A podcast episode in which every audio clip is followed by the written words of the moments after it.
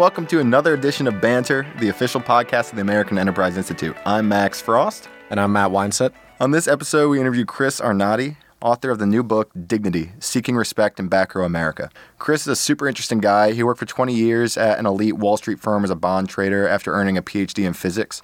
But he left his job in 2012 to document life in the Hunts Point neighborhood of the Bronx, considered the most dangerous neighborhood in New York City. For the past seven years, he's been traveling around America, photographing and interviewing these forgotten communities, what he calls back row America.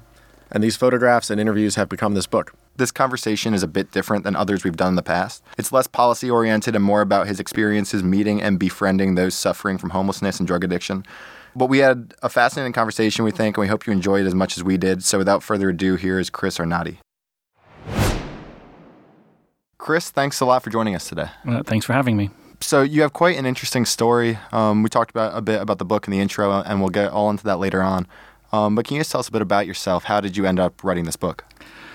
I was working in Wall Street. Um, I got a PhD in physics, um, and from there I went to Wall Street. I was working in Wall Street as a bond trader um, for 20 years. Um, and during the uh, after the financial crisis in 20, 2007, 2008, I kind of had a uh, rethinking of my values. And part of that rethinking of my values involved um, going on long walks uh, to, to re- reduce the stress. I'd always done that before to reduce the stress, but the walk kind of took on a new, um, a new, a new goal, which was to just kind of talk to people along the routes I was going, just kind of just hang out and talk to people.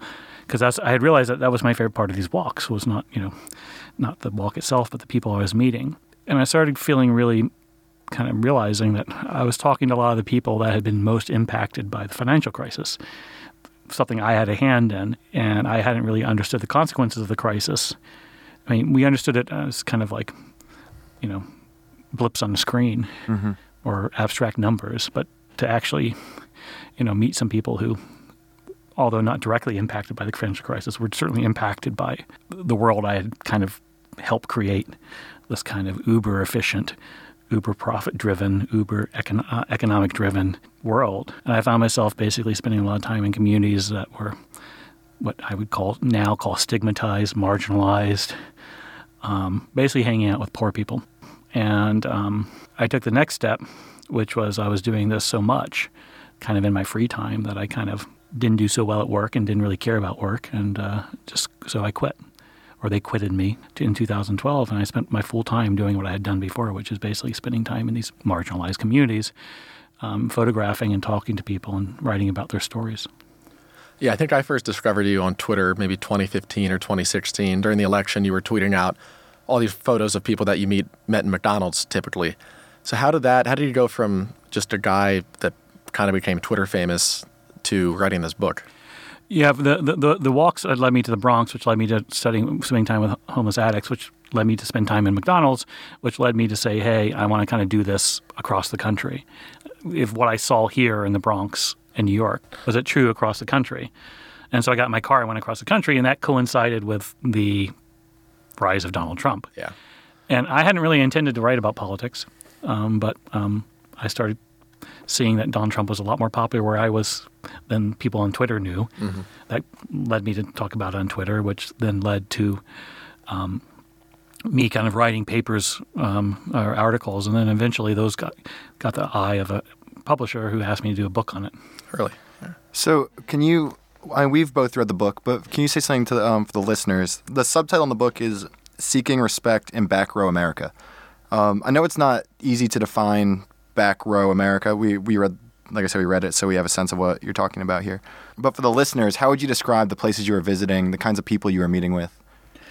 I think um, the communities I were going to, what I call stigmatized, marginalized communities, places that, I mean, I, I don't know what type of language you're allowed on this podcast, but um, been screwed over. Yeah, yeah, um, that's a lot. That's a lot. um, what I started realizing is the the communities I were in were places where and the people I was spending most of the time with, the people who were either stuck in addiction or homeless or or um, frustrated or on the margins or in and out of jobs, were people who didn't have a lot of education, um, and the people who were kind of the blue check marks on Twitter, my old self, the people who were making proclamations about this election that ended up being wrong, all had a lot of education. Mm-hmm.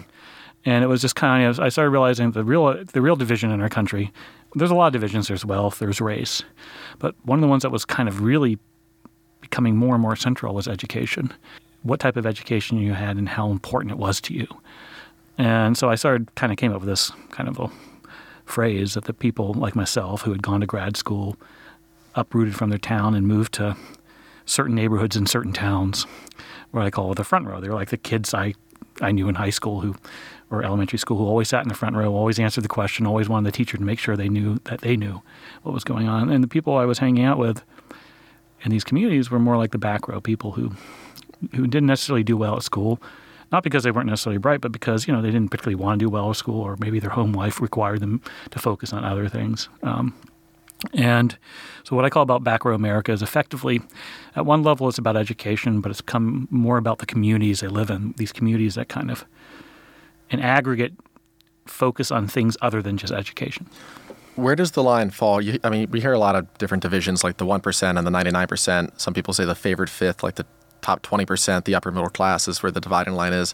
When I was reading this, the back row, it didn't seem like that high of a percentage of people. So, like, is it is fifty percent front row, fifty percent back row, or where do, Um, where do it's you hard, for, you know. I in, in my mind, I think of the people I hung out with were probably the bottom twenty percent, but I think a lot of what I said applies to what I would say now is almost the bulk of voters. Yeah. Um, it, it's it's the elites that are you know the elites, the front row, who are more different than the rest. The back row isn't so different from you know the, the bulk of the country. It's the elites who are very different. Yeah. Um, so in that sense, the people I focus on are kind of I'd say the lower twenty percent, lower ten percent, but I think they're more indicative of the general population than the, than the front row is. So you, you talk to a lot of these people. A lot of these you talk about people you just run into at McDonald's. I mean, it gets pretty it's pretty heavy at some points, and to use a slang term, favorite with our generation, I think, where you talk about literally them sitting down and they're trying to find find drugs to buy and whatnot, and it's tough. Like how I almost got the sense like these people. I, I don't want to say anyone's beyond help, but how you talk about driving people to rehab and then falling out. So like how how has society failed them so bad where they they find themselves in this situation? Um, That's a hard question, but I think my general view is that in aggregate, it's not not in particular. I mean, there, there's always other, you know, there's always cases that don't fit into the aggregate, but in general, aggregate uh, addiction is basically about trying to fill some void, um, a loss of something, a loss of uh, stability, a loss of community, a loss of a sense of identity, and the people I spend the time with, the, the worst of the worst, so to speak, are often people who have suffered immense trauma at life. And I, I, I don't know, you know, to use your, your phrase beyond help, I don't know what to do. And I, I, I kind of try to, I, I don't know if that comes clear in the book that I, I say, like, you know, the, I, I've come down the side of harm reduction. The best you can do is help. You, know, you, you can't save anybody. I've come to that conclusion. I think that's a fair one you, um, and you shouldn't want to necessarily. These these are people who have their own lives and they kind of can do what they want to do with it. But it's more about um, what can you do to kind of mitigate the worst of the problems. But in terms of what can we do as a culture to, to kind of diminish the, the appeal of drugs, um, you know, I think there's a lot of. I'll go back to the title of the book of dignity, which is I think a lot of people are humiliated, and um, they need to feel respected and they want they want they want some dignity and you know and in the absence of that they'll try to um, the quest for dignity doesn't always end in good places. The quest for respect doesn't end in good places. So times sometimes it means going into drugs to kind of like deal with the stigma uh, the, the the shame of being stigmatized.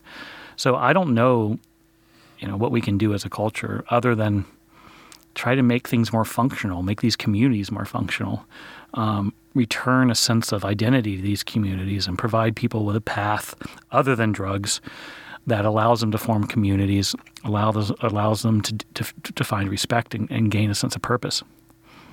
We had Tim Carney on the podcast yeah. a, a, few months ago, and he talked about his new book, and a lot of the basis of that was this idea of community, which is so important and has largely been lost um, in a lot of in a lot of places across the country. Yeah, and that was also a book that wasn't meant to be political or about Trump, but inevitably was kind of taken that way as a how we got Trump type of book. When yeah. commu- communities fail, people people find identity in different ways. Right, and that's what I write about as well. Is that um, one of the things I write about in my book, and I think. Um, you know, again, I have to be careful saying it because when it's taken out of context, people are like, "Oh, you're encouraging drugs." Well, no, I'm not.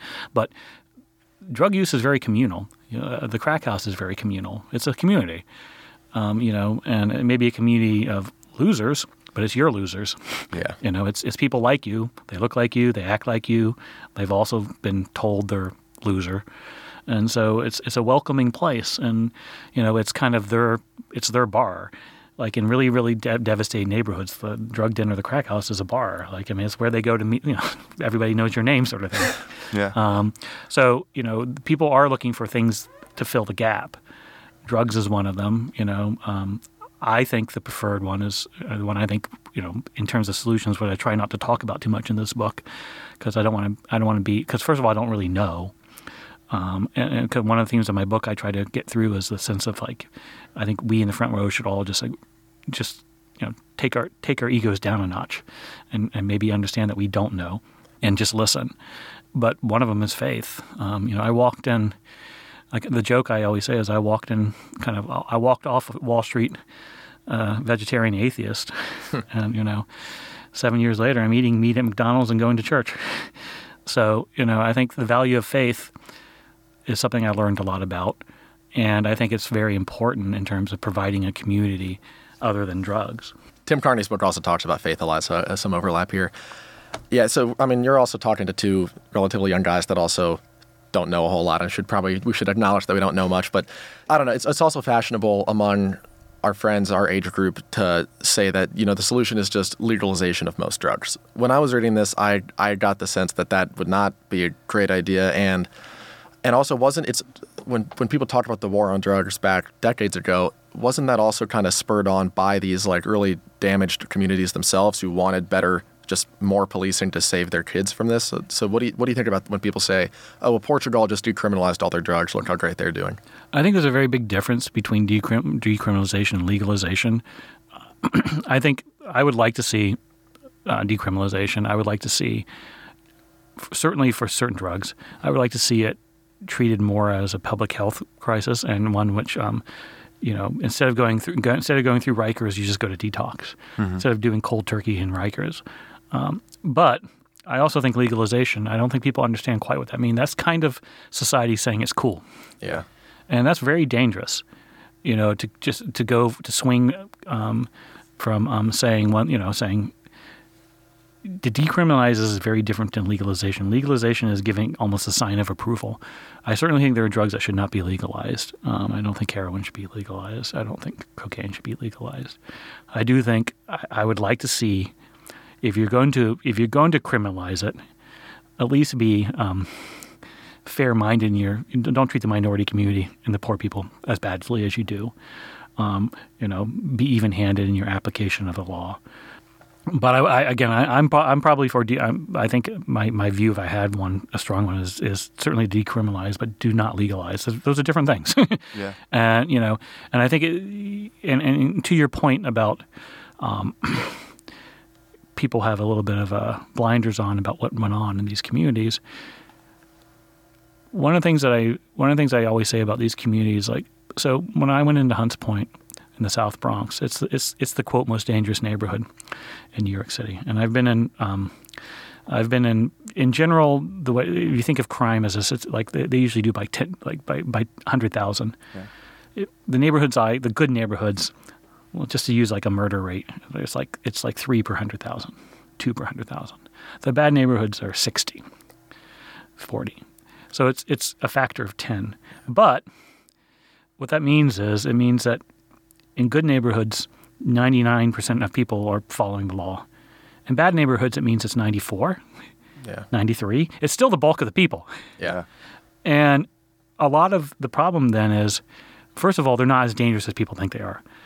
Most of the people, the overwhelming majority of the people in these neighborhoods just want to live their lives and be left alone, man. They want what everybody wants, which is to have, you know, to have safety for themselves and for their kids and to build a life that's better for the children than it is for them. No different. It doesn't matter if you're in a good neighborhood or a bad neighborhood. You basically want that. The problem comes is that when it jumps from 1% of ba- badly behaved people to 7% or 8%, it can really change the dynamic of the neighborhood to where the, the 93 are, are terrorized by the 7. And the 7 end up defining, the 7% end up defining the neighborhood and stigmatizing it. And then once, once, it, becomes, once it becomes seen as a, as a place of bad things, and then it becomes kind of self-replicating process by which it spirals down. Then it becomes people stay out. You know, they get the lesser of everything, mm. and it just goes down this ramp. So, I, yeah, you know, I think if you go into any of these quote bad neighborhoods, the majority of people want don't want this to happen there. They don't want drugs. They don't want the sex work. They don't want the crime. No different than anybody else. It's just that they feel like they have less control of being able to. And the problem is how police have responded has not has not been helpful to the 93% because they treat the 93% as mm-hmm. they they treat the others who aren't who just want it as bad as well. so it becomes this really ugly dynamic that happens. So did you did you ever feel threatened? No. And I mean, that's the thing. Is one of the things that I, you know, I, I try to emphasize again is I look. I'm a, I'm a skinny white guy. I used to be skinny. I'm a white guy walking into a neighborhood where I'm the only white guy. Into a crack house at one in the morning, and uh, no one bothered me. You know, and and um, you know, there was there were situations where I had to explain myself.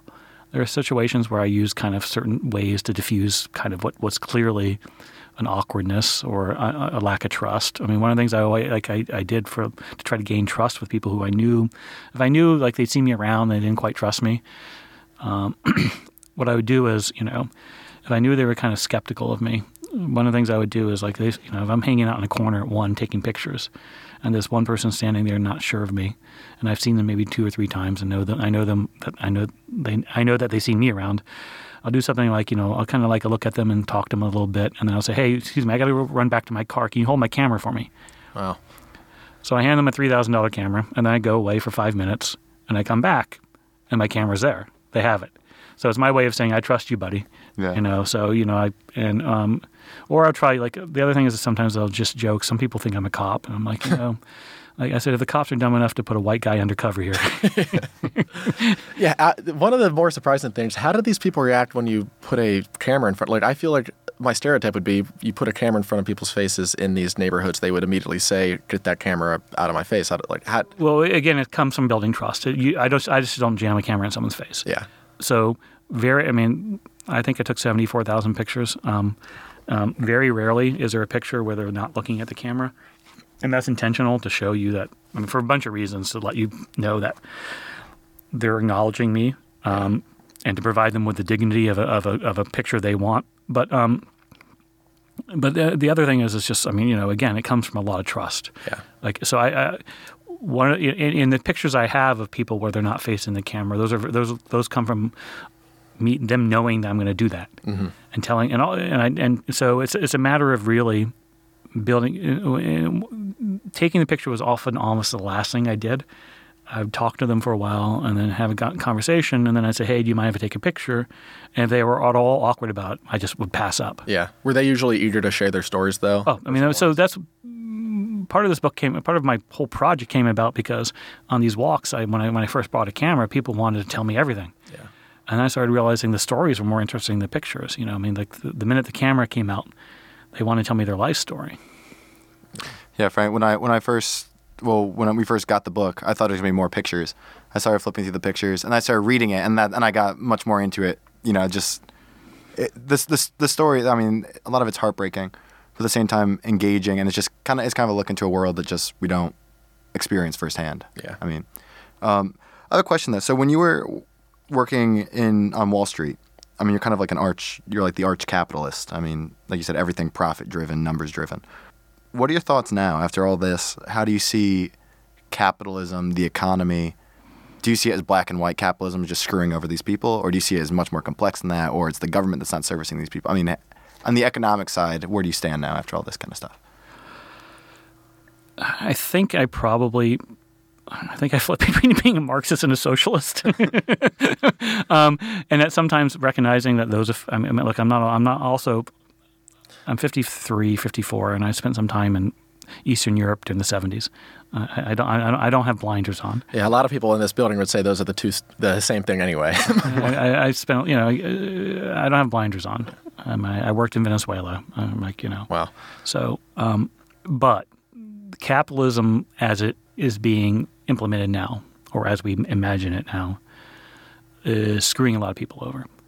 And one of the things I, I'm I'm kind of at a new level of I, I just think that when you, you go through life, you have the you peel the onion back and you get to the center, and you feel like you have another layer of understanding. You mm. get closer. I, I don't mean to sound arrogant. I feel like I've gotten to the next layer, which is realizing that part of what this book was is understanding that it's far more. Part of our problem is that we only think in th- terms of the economic. I mean, ca- Marxism and capitalism are two sides of the same coin. Everything's about economic. It's just how you restructure the economic. I kind of feel like we have to start giving people another. pe- We so focus on the economic that we forget the uh, the orthogonal um, um, vectors of meaning. You know, there's, we we forget about faith. We forget about the f- place. We forget about identity. Things that you can't put a economic value on. They're just different. Mm-hmm.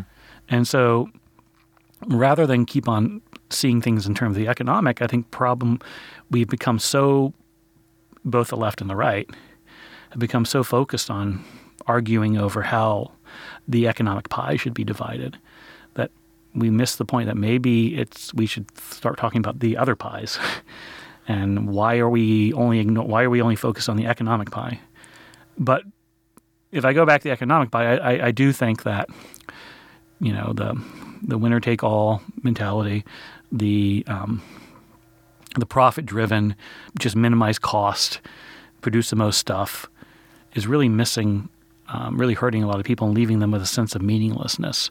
Kind of you know. I used I, I used to quip like you know maybe you know I said on Twitter like four years ago five years ago and I got a lot of crap for it.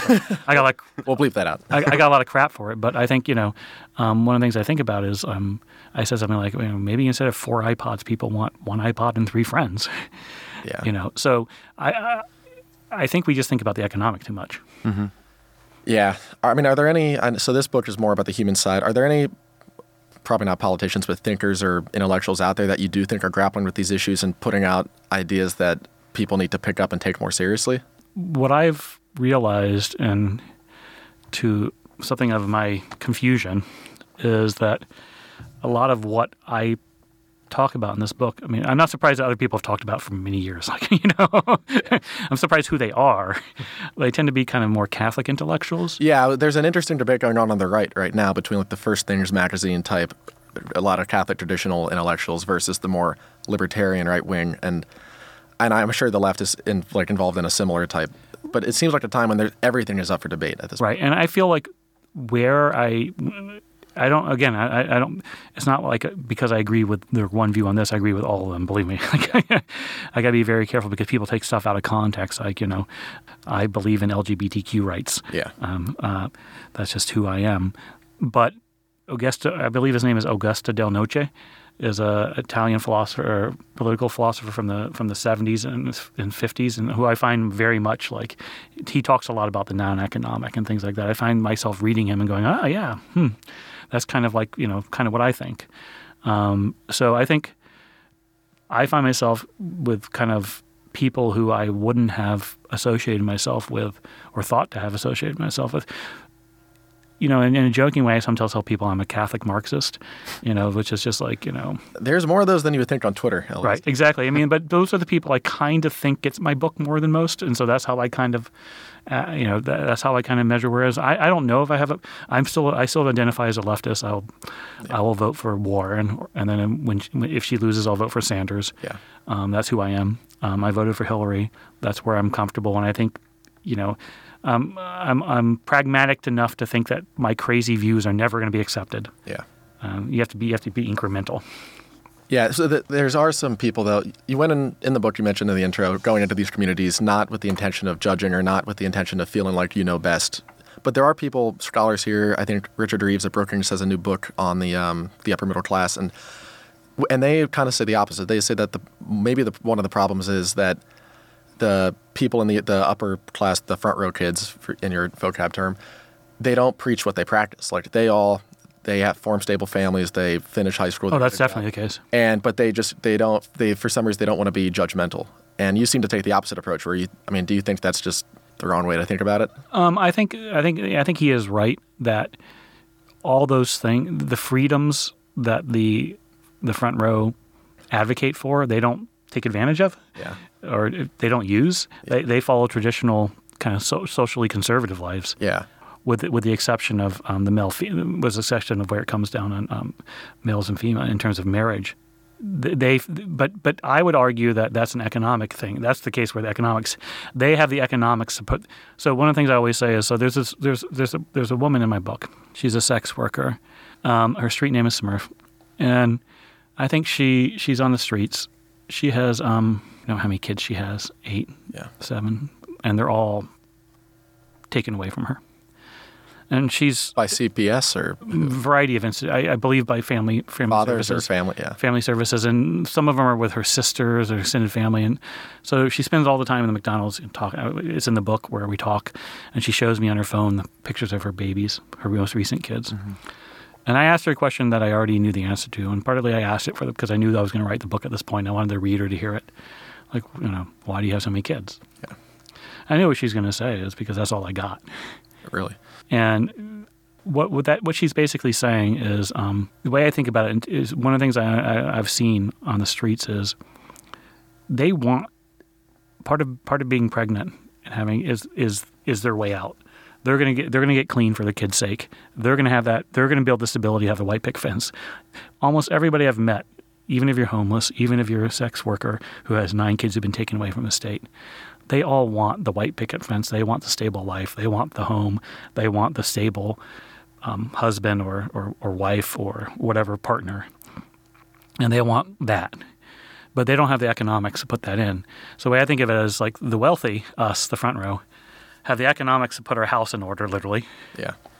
at the age of 25 to 30 or 20 to 25 or whatever. And to then have an economic stability to, to, to build a home, to, to, to, to, to, have kids around. Um, and the thing is, everybody wants to have kids. Everybody wants that family. That's a universal, um, almost universal. Someone will take issue with that, I'm sure. But and so with with the inability with with economics un, unable to put the economic house in order, they're going to have kids anyways. Yeah. And so I would argue that the, the, the wealthy, the elites, are doing it because they have the resources to do it. I think I would get, I'd say the, the poor, uh, the back row, would do it if they had the economic resources to do it. Yeah, your response is that her response is actually different. I feel like that flies in the face of the kind of front row technocratic response to why they have so many kids is just, oh well, you know, they don't have access to proper birth control or whatever, but they they actually want to have kids. It sounds like. Oh, I mean, you know, and the thing is, there's, um, you know, there's a really tragic. I don't know if it made it into the book. A tragic story by uh, a sex worker in the Bronx by the name of Millie, homeless addict. And um, when I had met her, she had just um, lost two of her kids. She had she had lost her last kid um, to um, family family services, and she had lost it because um, she started doing drugs again in during her pregnancy. And so when she was born, they did the you know testing, fetal testing, and did the testing of the mother, and they took the child away immediately. But as she had told it, she was clean for seven months while her pregnant, and then she broke and did a speedball, um, combination heroin and crack. Um, and she started crying, talking about it, uh, you know, because. But she had tried for seven months. She really tried, and you know, I can't verify that she did it, but I, I believe her. Yeah. Um, there, one of the, one of the things I keep on saying about the book is when I, I didn't verify what people told me. I just took it to be, but when I did check, it was almost always the case. Um, but she really wanted that family, and so part of her part of her pregnancy was, in some ways, a way to say it was her attempt at getting straight, is her attempt to get detox. Like she, okay, this is I'm going to do the right thing for my kid, and you know it didn't work, and so they're like, okay, I'll try again. So again, I think everybody. It's rare that I've met people who didn't want a family. Or have you maintained relationships with any of these people? Are you still in touch with them? Uh, in the Bronx, I'm in. T- uh, I'm in touch.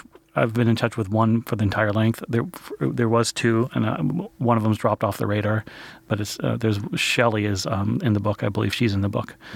Um, the uh, the one I took home to meet her meet her mother. Mm-hmm. Uh, I made like she texts me all the time. Um, yeah. So yes, Did they see the book? um, I'm going to give Shelley a copy. Okay. And you know that's going to mean like you know she's going to try to extract money from me for it because that's the way our relationship goes. but um, uh, you know, uh, but she's we've you know, I, I think she'll be happy. Um, I hope so. This might be, if we're almost out of time, this might be too big of a question to end it on. But what was your takeaway with? So you interviewed people, black people, white people, all sorts of different type of people for this. What what was your takeaway? Are is the common perception of you know frayed race relations and the very different experiences of black and white America? When you were talking to these people, what was your takeaway from that? Oosh, that is. A, Yeah, sorry, sorry, this is a little too much. talk, talk about race relations, and you got one minute. uh, as a white guy, what do you think about race relations? Um, Yeah, that's three white guys. Maybe maybe this is a bad one to end it on, but I guess I'd push it back to you and ask. Um, I don't mean to like give you a quiz, but uh, either did you? What did you think? What did you take away from my conver- my conversation about race in the book? I was I'm thinking mainly of the woman at the end who's the Trump supporter in Ohio is just a white woman. And she she seems to have very similar complaints as every other person you interview just about you know their country's going downhill people don't take her seriously. But I feel like her response to it is to support Trump who I imagine a lar- very large segment of the African American community thinks is just horrendous and racist toward them. So I'm, I'm wondering how people with who seem to have such similar backgrounds and life stories how they you know get to wildly different I mean, conclusions. r- r- the way I say it is, what I found in the country, regardless of race, was an equal amount of frustration amongst the back row. Um, uh, similar demographics of poverty, um, and uh, an equal amount of um, frustration, humiliation, and less anger. It's more humiliation and frustration. Yeah. How that frustration and humiliation gets rendered is a function of race. okay So whites can and do sadly have the ability to punch down. Um, they can look at Trump and at the most, I'll be the most benign I can to the, them. They are the most um, forgiving of them. They will. They can overlook his n- ugly racist statements. yeah Others find it appealing. That's awful. But I would say more of his voters are in the kind where they can just ignore it. Like, you know, Yeah. every candidate comes with a with a grab bag of issues. You can just pretend not to hear it. Blacks can't do that, obviously. Yeah. You can't ignore being attacked. you just can't. So whites, because they're majority, can and do punch down. Um, have that as a uh, their their their ability. Blacks, because of the being the minority, um, and because of the history in this country, uh, the awful history of this country, they often deal with their frustrations through cynicism. They just they just opt out. yeah Like, what good is it going to be? Like, you know, we can't ever be a plurality. So I call it um, I call it rational cynicism or justified cynicism. They're so frustrated with the system, Well, something I took. A, I mean, so they choose not to vote. yeah. Well, but I was wondering. There's, I think, was it in Gary, Indiana, or um, did you go to Gary? Mm-hmm. That one? And you're talking, and It's a ninety five percent black town. Ninety. and, and and you're talking about some of the people, and they're saying, you know, the the all the white people left, the jobs left, the white people left, um, which is very similar though also to. I mean, I I understand completely what you're saying, but at the same time, like what that, those complaints sound so similar to so many white Trump voters as well. Um, you know, the same. Th- the jobs are left but for blame it on what you want. Factories are gone. The only people left here are the people that couldn't get out. Um, so yeah, kind of across, and that's in that sense one of the things I took away from the book is that across racial lines, problems are similar, and like you say, I guess responses responses differ. But What's interesting about uh, you mentioned Gary is um, when I when I go into Gary is a if the, re- if the listeners don't know is um, working class black town, steel factory town. It's outside of Chicago, sixty miles, I think, fifty miles, um, and so it has a lot of the same issues with Trump. You know, people go to people go to these Trump towns. and I went to them too, what was interesting is in the Trump towns that have lost the steel mills, people blame generally immigrants for taking their jobs Mexico. yeah In Gary, they blame technology. Huh. And so, that's probably smarter on their part Um, well, I say it's both smarter, but it's also like they're, they've been for them to blame immigrants is like they they're they're often on the end of that one. Yeah. They're the end of being punched at. They're the end of being stigmatized. They're the end. They're on the end of being the scapegoat. So they're very loath to use it. And so it's it's so yes. I mean you know the behavior. You know blacks again. Blacks don't have. It's not even uh, I, whites have the, the unfortunate advantage of angry whites can punch blacks. and um, punch down at them and, and, stigmatize them and scapegoat them. It's a unfortunately a long tradition in our country of doing that, and so they'll they'll go there. Um, and so I think the fr- so that's what's frust- so annoying is that more, I'd say roughly half my book is in minority towns, and I did that intentionally to try to show that these are these the minority communities have been facing this for a long time.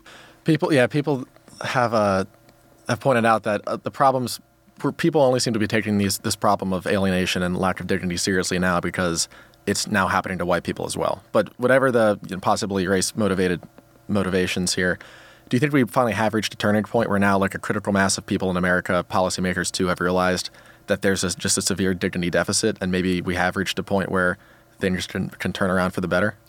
I hope so, and I guess I I'm a little bit, you know, if you're gonna if if the last question is if if you want to frame it as am I optimistic, I'm not. I was trying to end it on optimistic note, but I guess I guess. well, I mean, but I, I guess I would say is the reason I'm not optimistic is because I don't think the problems can be solved with policy, or I don't know what they can they are. They're just so deep. Yeah. Like I don't know what's going to cause.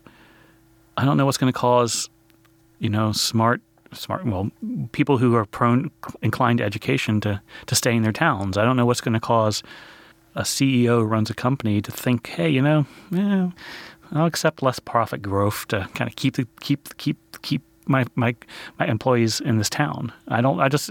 I don't know what's going to change. You can't really policy that. Yeah. It's just kind of a. You know, it has to become loose and, to, and considered inappropriate to do that. But if I, will leave you on an optimistic note and say that where I have optimism.